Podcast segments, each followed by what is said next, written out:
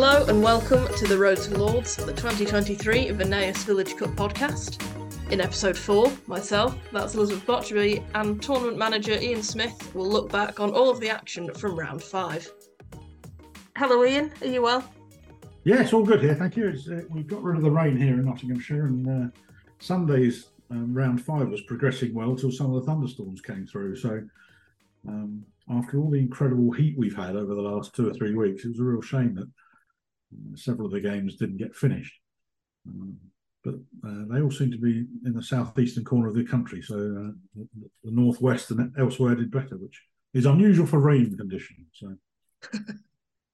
and yeah, and a lot's happened since the last episode. You know, we've had the regional finals, the first national round, and from well over 350 teams, we're now down to fewer than 20. Um, this is yeah. where it starts to get exciting, isn't it?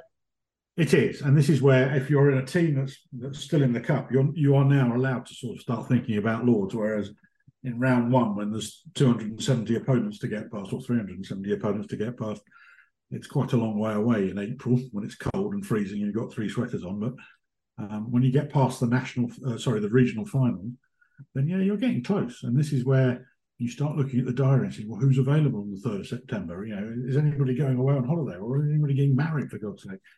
Um, we, we need our strongest team at Lords, and, and that's often where the disappointment comes because you start to allow yourself to think about it. But uh, it's yeah, it's getting to the good the good stuff now. The headlines. Of course, the, the big headline from round five is that two former champions have fallen. Uh, Dumbleton, who we'll hear more about later, and Woodhouse Grange, who lost to Patrington by 133 runs. Uh, Ainsdale travelled over, I think it's about 300 miles to Falkland in Scotland and were rewarded with an eight wicket win. And at the opposite end of the country, Hook and Newnham Basics defeated Painswick by six wickets. There was a 184 run opening stand between Josh Buckingham and Harry Warner that really proved crucial as they chased 223. Two time champions Goatacre continued their cruise through the competition, defeating Emmbrook and Bearwood by eight wickets. Uh, there were three wickets apiece for Connor Taylor and Adam Tucker as Emmbrook were bowled out for 123. Robbie Eason scored a century as Horsforth defeated Wemden, Woolpit advanced to the last 16 for the first time in their history. Uh, I think it's actually their 28th uh, attempt, so well done to them for breaking that run. Uh, and Barkby United defeated Water Orton by three wickets. Uh, the East Midlands champions collapsed to 95 for seven, uh, but fought back thanks to a 60 run eighth wicket stand and earned themselves a spot in round six. Um, and as you said, a handful of matches will uh, be delayed until June 25th because because of those storms, but still plenty of action to be had. Performance of the week. Well, the game that I uh, picked up on was the Dumbleton game where they they got knocked out, and obviously you know a bit of giant killing going on by South Wingfield, uh, aside from Derbyshire, not too far from where I am. Um, and this was affected by the rain, but the whole the game was completed. So South Wingfield batted first and got to 178 for eight, which was a reasonable score, I guess, from 40 overs. Uh, Zach Whittingham uh, finished it off with 54 from 55 balls. Um, and that wasn't bad because they were 72 for 7 at one point. Dumbleton were going okay in the second innings and they got to 127 for 6 after 30 overs. And then it rained.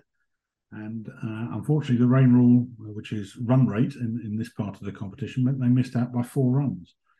Um, and I, you know, obviously, you don't know what the conditions were. You don't know whether they saw the rain coming and were therefore desperately trying to speed up, or it just arrived as a thunderstorm that nobody anticipated, and therefore everybody was surprised by it.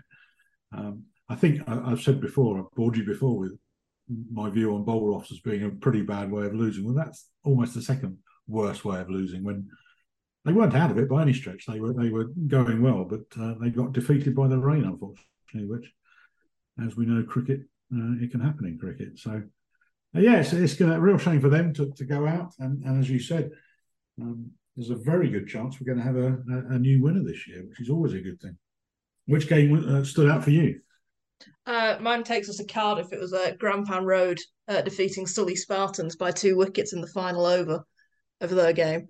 Um, and Grampound Road, I think, are a they're quite a proper village team. You know, in a previous round, they fielded a father-son duo and a father-daughter duo in the same eleven. Um, so I'm, I'm, guessing it's a fairly tiny village. Um, I, I, um, can give you some insight on that. I was down in Cornwall on holiday two years ago in March, and I drove past a sign that said Grampound Road Cricket Club. So I got out and had a walk round. Nobody there, and it is a proper village cricket club. Um, so anyway, carry on. Sorry, I was just. um, and they're also bidding to become the first Cornish champion since Troon in 1976. So, you know, there'll be a good team to join, given Troon won it three times in whatever it was, five years. Um, but back to back to their game. Uh, they really frustrated uh, Sully Spartans. They took regular wickets, and you know a number of players made it to the 30s, but no one could really kick on. And Sully Spartans were all out for 192. Uh, Martin Roberts picked up five for 39, but there were 30 extras, um, including 12 wides, which really didn't help. They could have been chasing nearer 160, but found themselves at nearly 200. Um, and in reply, Harry Gregory and Tom Orp uh, shared a 65 run stand for the second wicket, um, but when Orp was uh, removed in the 14th over, you know, wickets started to fall at regular intervals. Um, so it was beginning to get a bit a bit tense for them. And heading into the final five overs, it was still very much, you know, Grampound Road to win. They only needed 13 runs from 30 balls. Um, and then it just went down to the wire. Uh, you know, Gujar bowled a double wicket maiden in the 38th, which is some fairly clutch death bowling. Uh, and then Grampound Road just about snuck over the line with two wickets to spare in the final over. So probably a few hearts racing. Um, you know, getting down to those last couple of overs and thinking, "Oh God, have we, have we thrown this all away?" Yeah, and it, it, as you say, the romance of having another Cornish winner or Cornish finalist would be a, a great thing. You know, all those coaches coming up the M4 to to Lords. Um, I think I remember watching some rugby back in the 70s and 80s before it went professional, where the Cornish team, county team, had the biggest support ever, um, most vociferous and probably most lubricated. So um, I'm not suggesting that will be the case with Grampound Road, but it will be good for them to make probably the longest journey of any remaining club, I think, if they get to Lords, now that the Scottish teams are out. Going to say, going back to your Dumbleton game, it was an odd one because I was, you know, the sad case that I am was scrolling through play cricket quite regularly on uh, Sunday afternoon. And when I checked about uh, halfway through the rugby game that me and my dad were watching, they were, yes, yeah, seven wickets down. You think, you know, South Wingfield have messed this up, you know, they're going to be all out for about 90. And then, yeah, the next time I checked, they'd, they'd made it to nearly 180. Um, it, it was quite some comeback from the, the tail end. Yeah, yeah, yeah. And, and you know, they're, they're the sort of games that you want. You want to have a bit of ebb and flow. Um, with it but going both ways. So, yeah, I think um, I think we're now getting to the point where it is becoming serious for these players and these clubs, and um, there will be some some nerves around. Whereas in the early rounds, as I say, it would just be another game of cricket. It'd be a bit of fun on a Sunday. Um, but now there's some serious outcomes for these teams that win, um, and, uh, and, and it will become more tense. And I think there will be more closer games because of it. And uh, Zach Whittingham, obviously you mentioned, was responsible for South Wingfield's win, uh, 54 not out of 55 um, at number eight or number nine, uh, which is a pretty amazing knock. Um, but unfortunately, he's not the player of the round. Player of the round. Milford Hall's Harry Edwards had pro- probably one of the all-time Village Cup knocks against uh, Llandyssil, uh, coming in at number six with his side 133 for four. He smacked 104 runs off 44 balls, including seven fours and nine sixes, uh, to power Milford Hall to 279 for six. And Llandyssil were all out for 117 in reply. Uh, quite the knock, Ian. And he took two catches as well, so he, he played a full part in that game. Um, the other thing that struck me about that result was there was a, you know, we talk about players of the match. There's, there's a chap in that game. I think someone needs to go and put his, their arm around him and buy him a pint. Uh, Chris Stamp went for 73 for two in his six overs in the Milford Hall innings and was then out first ball obstructing the field. Um, that's a bad day at the office for, for any sort of cricketer, be it professional or recreational. So, Chris, if you're listening, we feel your pain. but yeah, I mean, Harriet, what was that? Nine sixes uh, yeah. for Harry Edwards. It must have. I mean, I don't know what Llandyssil would have been thinking when they you know, they see him come out at 133 for four in the 28th over, probably thinking can restrict them to under 200. And then a few boundaries later, it's nearly 300. Yeah. And and as you say, nine sixes, so 54 in in in sixes. That's nearly as much as I ever scored in a total in an inning, but not quite. Um, but yeah, that's quite quite some uh, outcome to do it for 44 balls. That's that's spoiling someone's day to do that. You know, as you say, they're 133 for four. They're thinking we're doing all right here. We're, we're, we're going to time down to something you know, achievable. Um, and he rather took the wind out of the Llandyssil sails. And again, you don't know whether that batting performance was sometimes a reflection on how badly they'd done in the second half of the first inning. So they got so dispirited by this this attack, and then you lose a couple of quick wickets, and then it's downhill from there. Um, but yes, I do feel for the uh, the obstructing the field man, uh, Chris Stamp. Yes, have a beer on me, Chris. Send me the bill. the big preview.